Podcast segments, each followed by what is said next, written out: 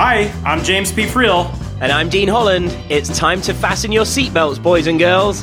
That's right. If you're an entrepreneur who's wanting to take your business to the next level and have a bit of fun while getting cutting edge advice on your business, marketing, and sales, welcome to Just the Tips, arguably the best podcast in the entire world.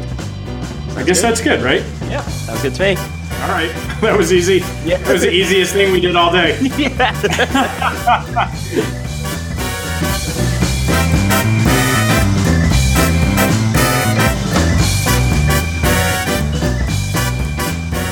Hey, what's up, everybody? Welcome to another episode of Just the Tips. This is your host, James P. Friel. I'm glad that you guys are here with us today.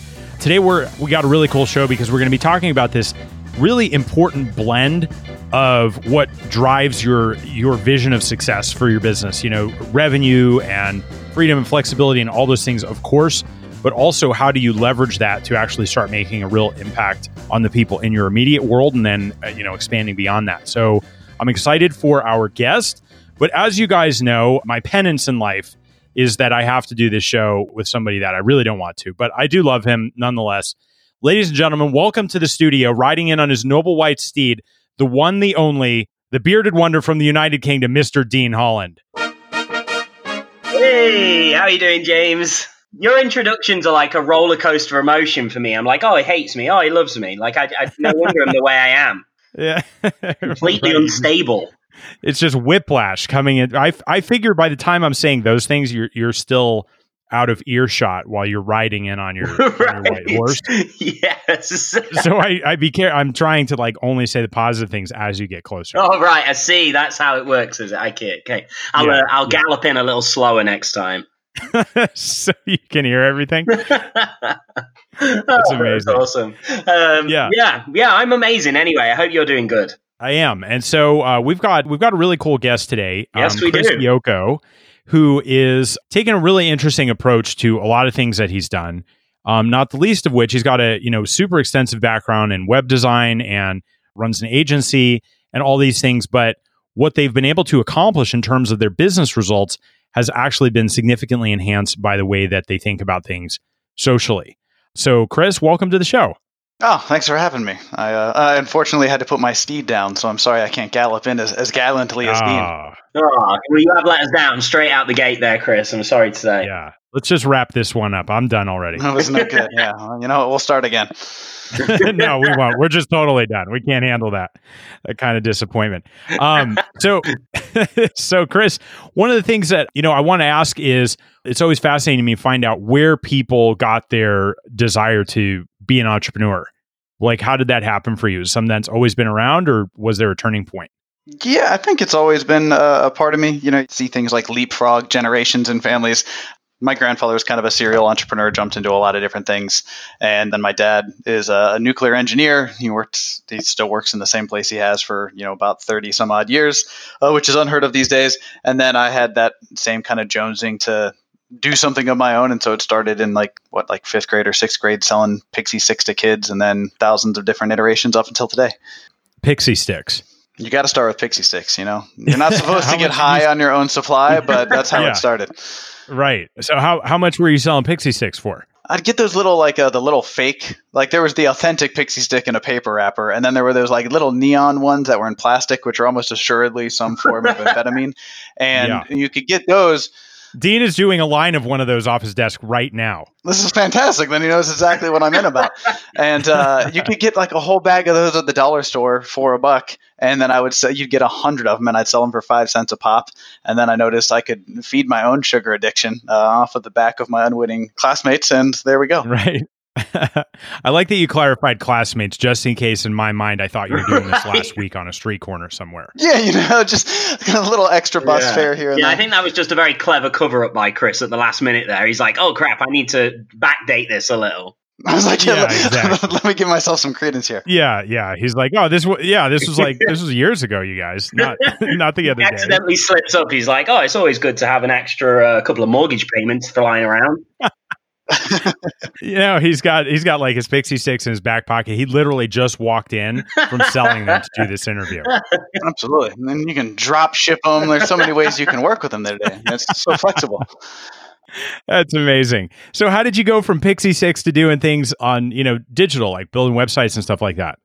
Yeah, so uh, you know, I basically grew up with the web. My grandmother had one of the old like Apple IIe's, and uh, that was she was super into technology. She taught me how to first use a computer, and then Wow. using you know DOS, feeling like you're a hacker when all you're doing is failing to get programs to run, and then um, slowly but surely, you know, learned how to code up some HTML, and then through like middle school and high school, I played around with the web a lot. Whenever it came time to figure out what I was going to do for school, my parents had reminded me my whole life that uh, you know, hey, school's going to be your responsibility. If you don't want to take out student loans, you should start saving money. And I saved like a little bit, maybe enough for like half a semester. And so I read a book called Rich Dad Poor Dad, learned a little bit about real estate, got my real Mhm. estate license, and then was an 18 year old kid who was trying to sell people homes, which didn't go super well. Um, so I built a website, basically branding me as an expert in for out of town investors that wanted to invest. I was in the DC area, got a hold of a couple of people there, put on my you know big boy voice. Oh yes, hello, I'm happy to help you with that.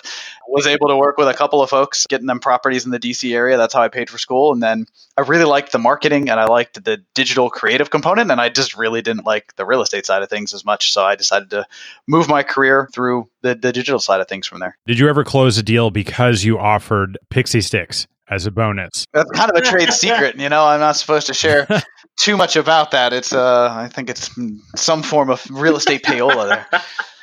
Right. I, uh, I get the I get the distinct impression this is going to be a theme of the show. No, I don't think so. I don't know why you would say that. um, so Chris, then what have you guys done or seen?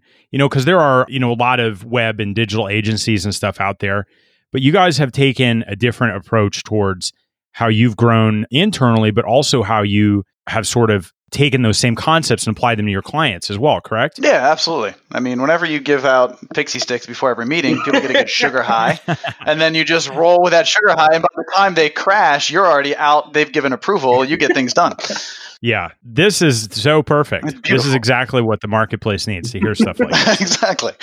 No, the the big thing for us was, uh, you know, I originally got into the the world of web design because I liked a lot of the creative aspect. Uh, I liked the business aspect. It was a great blend of both, and it gave me a lot of freedom and flexibility to do things when I wanted to do them. Uh, I'm a bit more of not a, a morning person, so it allowed me to not be up with the grind at eight or nine and do the the work that I really enjoyed doing. And over time, as we were getting into it, the team was growing. We started to realize there were some clients where we were just consistently knocking it out of the park. Really excited to get into meetings, calls, etc. with them, collaborate.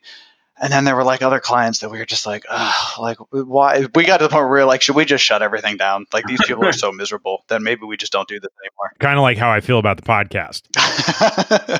you know, every day you're just like, why? Yeah. he loved me really. You heard it. You heard it, Chris. You heard it at the start.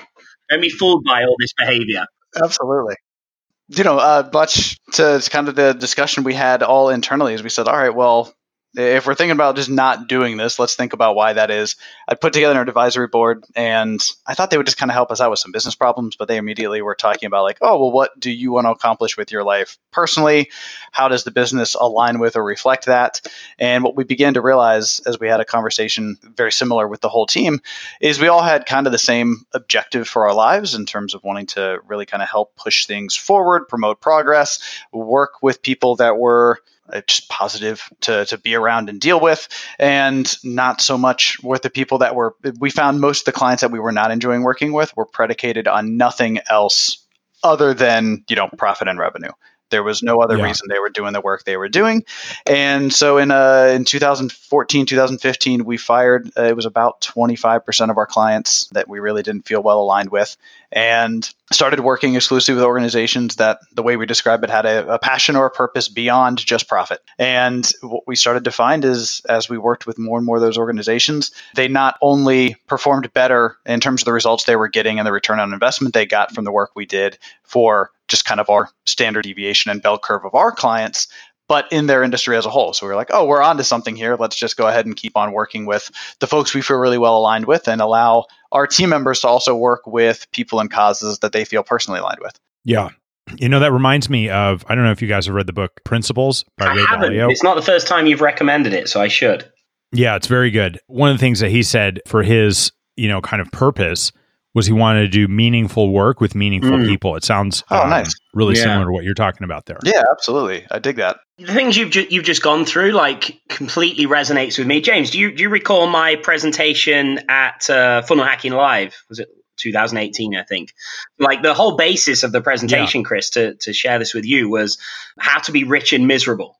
And, and, and the whole basis of it was, is that I ended up in, in what sounds like almost, you know, and this is definitely some similarities with what you've just said that I, I grew my company and, you know, everything was going amazingly well financially. And from the outside in, you'd think life was just great, but I was completely unfulfilled on the inside. Like, and, and I was actually starting to really dislike my business. Like I couldn't motivate myself. I couldn't, you know, get myself like off the sofa to actually go to the office and do the work because I just really wasn't excited by it.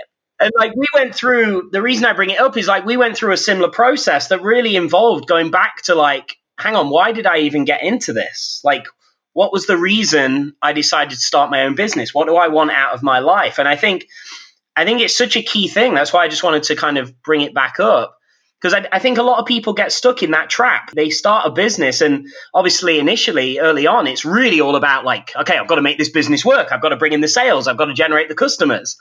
And if you fight it through and get through that phase, I think a lot of people do end up in a situation where it's like you focus that much on just bringing in money and bringing in customers that actually you end up making the money, but you can find yourself in a situation where you've got a lot of customers that aren't really the people that drive you and inspire you. Does that make sense? Does that resonate with what you're saying? Oh, absolutely. 100%. I mean, you know, you get into it and you're like, all right, like you said, whether it's you started it with loans or you're bootstrapping it, like whatever, you end up having to bring revenue right. in. So at the first, you're like, I, I, will work with anyone who has a check, you know, anyone right. who's going to be able to give me some cash and get into it. But then, yeah, you start chasing that so much that you lose focus, or maybe you never even, I, I never originally had the right. focus on why I was working with the people. It was just like, cool, you need a website yeah. or you need some creative and you have money and I need money and I have creative. Right. So this sounds like a great Yeah. Trade. And I, I, don't think, uh, my personal thought is like, I don't think there's anything really wrong with going through this phase and going through this transition because essentially it's like different phases of the business, right? I don't know what, what your thoughts would be on this, James, but I, I've seen this, especially with people I know that have agencies like yourself, is – they do seem to go through it seems to be quite a common path. You're accepting anyone and everyone original initially because you know you can do the work that they're asking for. But it doesn't necessarily mean they're the people you are passionate about working with. I think it's all part of the creative process right? There's always going to be stuff that gets discarded as you continue to create. Mm. you know i think about when we were in florence last summer right and seeing michelangelo's david on the way in to see that there were half a dozen at least sculptures that were half finished in marble that he didn't right. like finish, right? You know, he kept kind of chiseling away and he's like, nah, like this piece got to go, this piece has got to go. And so I think it's sort of unreasonable to think that whatever you start at the beginning is going to always continue to be the same as you go forward. It just like doesn't right. seem like it happens like that anywhere else. And this idea that it should be that way kind of keeps people from accepting that it's okay like what you guys did chris like it was okay for you to have that conversation. Yeah absolutely and and it also just want to add one other thing it prevented you guys from being extreme right? Because the extreme thing is oh like it nothing is working we got mm. got to just like shut it down right. right? And then this this conversation says oh wait a second maybe i can paint with a finer brush now Absolutely, and that's that's a beautiful analogy with the discarded sculptures, just because it's absolutely a part of the process. Yeah, and a big part of that is, like you said, it's a part of that creative process. But so many people, you know, you get stuck with kind of that fallacy of sunk costs. So, like with any one of those prior sculptures, he could have just been like, "Well, I've already put in four dozen hours, so I may as well just put in the rest." And I think that's the the trap a lot of us get into is once you've got things humming and you're making some money, it's a natural stage where I think you then need to think more intentionally around like, okay, why am I doing this? Are we working with the people that are right hmm. for us? But a lot of people get so caught up in just like, all right, well, I've already put so much time into this. Why would I take a step back now? But it's a, it's a James to your point. It's a part of that creative process to be able to to step away to create something that is a better reflection of your intention. So, Chris, one of the things I want to sort of unpack then is it feels like you guys very effectively navigated that conversation. Were intentional about you know, who stayed, who went, like who you guys were and stuff like that. And there's got to be some some things that you guys did there that I think would be valuable for other people to hear. So can you kind of walk us through the process, you know, thinking process, what sort of people you involve, like how you did that and came to the conclusion of what to do. Yeah, next. absolutely. With where we were, we I'd read a book called uh, "Built to Scale" by a woman named uh, Marissa Levin, Yep. and it was all about how you can use advisory boards to grow your business. And she was in like a government contracting background, so she had a lot of. The book is very formal in terms of how to create an advisory board, but it planted a lot of seeds. We're a very informal company with a very different culture, so I used uh, and borrowed some tips from that to create our advisory board. And one of the members of our advisory board is a woman named Allison Whitmire who runs a company called Learning in Action. And their whole thing is helping people learn who they are and how they react and what emotions they access most readily under stress. And so it talks a lot about what are the benefits of each of these emotions and if you have, you know, too much anger or too little anger, too much anxiety, too little anxiety, kind of how those things balance out. And as a big part of what we did to kind of get things started with this conversation was um, she had helped facilitate a session with uh, the whole team around what they each wanted to basically see as the purpose of their own lives.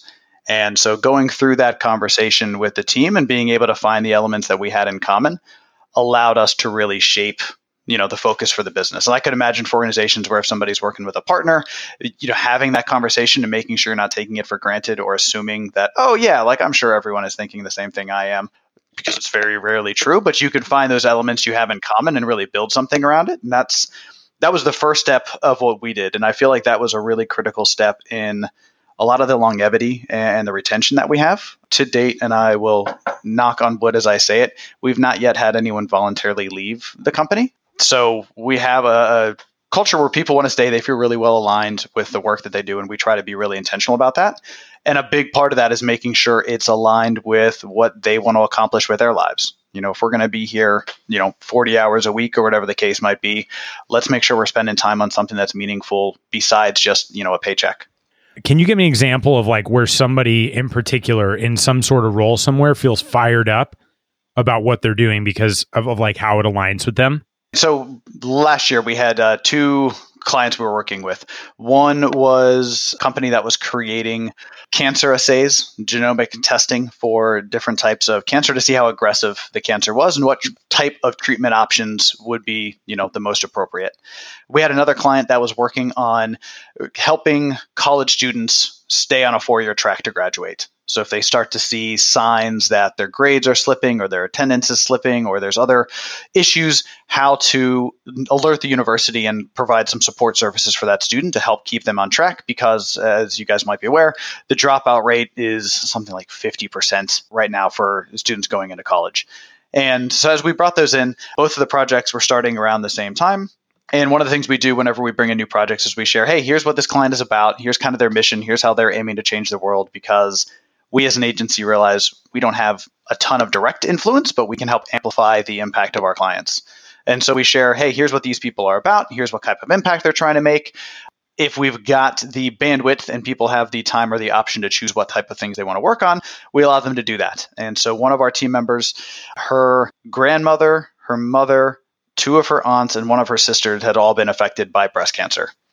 And so she was like, I would love to be able to help work on something that's going to help detect and better prevent or notify people of what treatments are most appropriate for breast cancer because it's been so rampant in my family. Whereas another one of our designers, Mm-hmm. uh, his brother was on his fourth university and his eighth year of college and had still not graduated. And his parents had paid for the first four years, but he was taking out student loans and he had had a, bunch of other issues. And so he felt really well aligned with the client that was working on the retention and graduation track information. So by teeing those up and allowing them to work on things that were impactful to their own lives, they were definitely going to put more, they care more about it. It's not just, oh, okay, how are we going to sell more soda? I have a friend who works uh, for an agency that deals with like Coke and Sprite. And so, like, it's like, cool, like that's a fun account to say you work with. But at the end of the day, it's just like pushing sugar water. Whereas here, you know, we were helping people basically graduate and have a, a better opportunity to make something of their lives and help prevent, you know, a disease that's not only stricken her whole family, you know, millions of women uh, across the states every year. Yeah, that's interesting. That makes a ton of sense. So clearly there's this really strong feeling of culture inside your company. And how for people who who aren't there yet cuz I'm super big on culture as well and like where where are we all going? We feel like we're on the same team, we're on the same mission, everything like that. From your perspective for people that, you know, kind of hear it like a buzzword, but haven't made any steps and implementing intentional culture inside of their company, what would you offer to them? Yeah, I mean, I think the first step is uh, you said intentional, and I think that's the big thing. Is it's going to happen intentionally or unintentionally. Like your culture is happening, so if you're not doing something about it intentionally, it's just happening by accident, and it doesn't take a lot more action to do it intentionally. So you should certainly be doing it in that regard. I was reading a book called Beartown recently and it's a book about you know a lot of things but hockey and hockey culture and one of the things one of the coaches says in there is uh, culture is not only what you encourage but what you permit and i feel like that's kind of a, a good line to take away is you know mm-hmm. you can say like oh these are our core values but if you're not enforcing them and you're not really demonstrating why they're important then it doesn't really matter. It's just people will do whatever they can get away with. But I think what the culture really boils down to for us is, and this isn't something I think you can put in artificially. I, I think people see a lot of companies that, you know, they have all the gimmicks and all the language and they've got ping pong tables and craft beer on tap and all the things that should make it a fun culture. And it's all just window dressing and it's still a shitty culture internally. I don't think you can replace yeah. just giving a shit about people. Like I, I, think a lot of it just boils down to like if you truly care mm. about the people you're working with and the work you're doing, you're going to have a natural inclination to build a positive culture. And then if you can add your intention to it and be really mindful about how you shape it, I think you can put the right things in place to build that culture more intentionally. I think a lot of it just comes down to caring initially.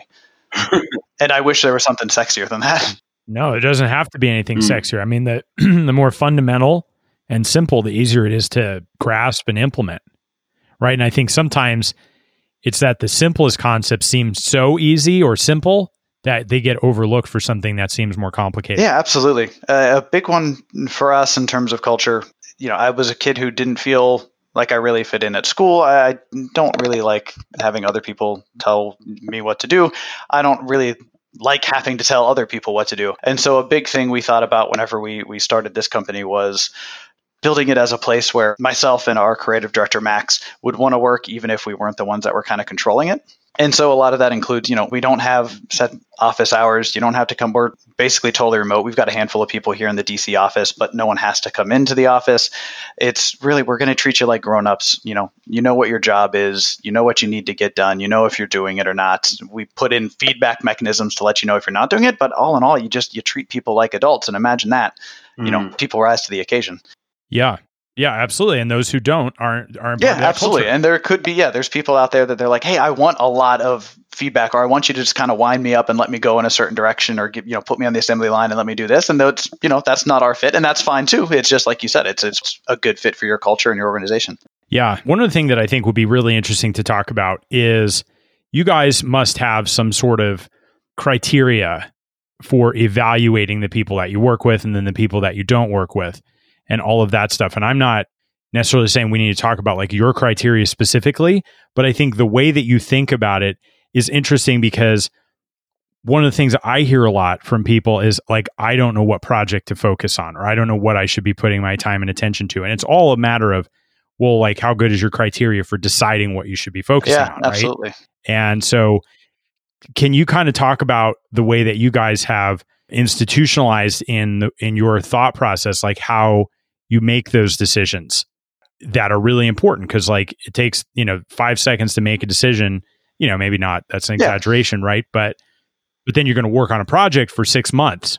So if you take 10 seconds and really think about it maybe you're working on a better project and you get some place different or working with different people. yeah for sure. There's a couple different layers it comes into.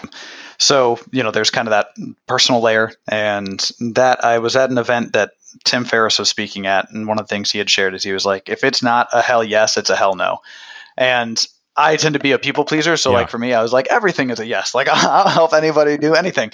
And so like it took years of practice. I'm still not great at it, but I'm better about saying no. And supposedly, as you get older and you start to see like mortality play a role. Like you get way better at saying no, or so people have told me. But I think being able to feel comfortable saying no is a good first one personally. In terms of the mechanisms yeah. for us internally to help decide, I mean, we turn, we're fortunate that we have a fair amount of folks reach out to us uh, about working with us. And about one third of the folks that reach out we find aren't really a good fit. And for us, that mm. comes out of two parts of the equation. So one was we had a conversation around what organizations we want to support and feel aligned with. And there's the easy ones, which are organizations that kind of know what impact they're trying to have. Like we work with a lot of Amazon conservation organizations, and that's really easy. Like we're essentially saving the world. Like these are the lungs of the planet. We're helping to conserve this land, the biodiversity in that land, the indigenous populations. It's not a question of what type of impact we're having. With some of our other clients, it, it falls right, into a little right. bit more of an aspirational category where they know they want to have a, a, positive impact and they know that there's an opportunity for them to do something different, but they don't quite know what it is. And in those conversations, kind of like how Dean knows he wants to be a better man. Yeah, he's just he's just wayward right and now. You know what? Okay. Eventually, you find your way. You line up with some people. You do a couple more lines of uh, these pixie sticks, and before you know it, you're just energized and you're off in a direction. You ten minutes without mentioning pixie sticks. you know, and you gotta. yeah, no, it was. We didn't do good. That was terrible. It should have been Absolutely. mentioned every That's minute. uh, you know, pixie stick density in a conversation is definitely a metric for success in podcasting. yeah. That's a new KPI for the show. Pixie stick density on that episode. Ooh, only two times. Terrible. We're gonna have to pick that up next go around. yeah. we got a, a, four pixie stick episode. You're gonna love everybody. this one. We say this word so many times to the point where it doesn't even sound like a word anymore. Yeah. So all right, so then so then there's the the, the yeah, people like there's the, Dean, the those wayward souls like Dean about. that they want to do good but they don't know how, and so you can kind of help point them in a direction or say like, oh, like for we do work with a, an accounting firm, and a big part of what we helped them kind of stumble upon for a goal was one, there's a lot of worry and financial stress or stress around finances. So they help alleviate that. And that's a big part of what they do. But their industry also uses a ton of paper. And they said, we want to be a more sustainable alternative. So rather than doing all this printout stuff, we're going to go paper free. We're going to make that a big deal. And that was kind of before it was more common for people to do a lot of things paper free. And in the world of taxes, there's still a ton of just printed paper. And they wanted to move in a different direction. So there's things like that where you can kind of nudge them in a direction. And you can feel very quickly if somebody is not in a place where they are open to you giving any kind of input or helping to shape what type of impact they have. So if they're not already aware of the impact they want to have and they don't seem to be open to creating or being aspirational around making some kind of positive impact, then they tend not to be a right. good fit for us. The and the other side is just the people. Yeah. So you know we have a, a, series of conversations and we try to focus. Uh, one of our, the, the big things we talk about is we're all fellow humans. So we look at you know the clients we're working with as people, not just counterparts in a project or a campaign. And as a big part of that, the people you interact with day to day are the ones that are either going to make your day pleasant and like, hey, I had a good day. I had you know this meeting and we made some jokes and we had some fun, or like, oh, I had to talk to this jackass again, and it's like pulling teeth every single time we go through it. So just like we do with the interviewing process for employees, we kind of do a, a similar process for clients to really make sure we get a chance to suss them out and see who they are, just to see if they're the, the type of people we'd like to work with. And if they pass both of those bars of, of both positive impact and good, delightful people to work with, then they tend to be a good fit. And if they're not, being very intentional about, like you said, being able to say no and being comfortable walking away from it. Give yourself permission to practice saying no. Like just be like, hey, for this one, I'm just going to try it out and see how it feels. Because unless you break the ice and do it a couple times, you'll just never get around to it. At least that's how it was for me. Mm, that's mm. amazing. So I think there's like I think there's lots of lessons there that could be applied towards you know tons and tons of different situations. No, like you say, you, I, uh, I, was just thinking a similar thing there. I, I think there's uh, obviously, I know obviously there's people listening with agencies, but in terms of people, you know, whether you're a coach, a consultant, or whatever, whatever kind of business you have, I think there's plenty there that that Chris you've just shared that that people can apply. And I, I would say, just because it resonated with me a lot, is is people really being intentional about the people they actually do work with like you said, you know, you'll you'll spend considerable time with people and, and, and that's with your team and with your clients. So being very intentional about who and why, I think is such an important thing. And that can lead, you know, not just to having a profitable business, but having a business that you enjoy and you're passionate about. So that to me has been a, a big, big thing that resonated with me today. Yeah. Yeah. Awesome. So Chris, I know we didn't really talk about like web stuff per se, but I think we talked about a lot of the things that underlie your philosophy and the way that you're probably bringing your own clients' brands to life and everything like that. If people wanted to explore uh, working with you or checking you guys out, is yokoco.com the best place for them to do that? Yeah, absolutely. So yokoco.com, and that's where you'll find us on the web. Yeah, this is a really great conversation. And Dean, I will have to say, I, I feel like you did contribute today. I'll, I'll give you that. Right. Thank you. Thank you. I went a little quieter later on because I don't know if you noticed. I, I, had to keep muting myself. I developed some kind of cough midway. That's from all the pixie today, sticks. But... Like, what do you think, man? Right. There we go. There we go. You know what? As a special a special treat for for any listeners who have made it this far in the podcast is uh, if they if they hit up yokoco.com slash pixie stick and they pop in their address, we will mail them some free pixie sticks. That's amazing. As, as our way of giving back. Yeah, to ma- make it for slogging it through this episode with us. yeah. Prepare for the onslaught of complaints when no one can get that website. I know, to load. exactly. Where, where's my pixie sticks? Essentially a DDoS. I tried to claim Chris's pixie sticks. I couldn't get the website to load. Do you know guys know how I can I reach know. Our entire podcast goes down in like just complaints and infamy as something where we couldn't deliver pixie sticks to people.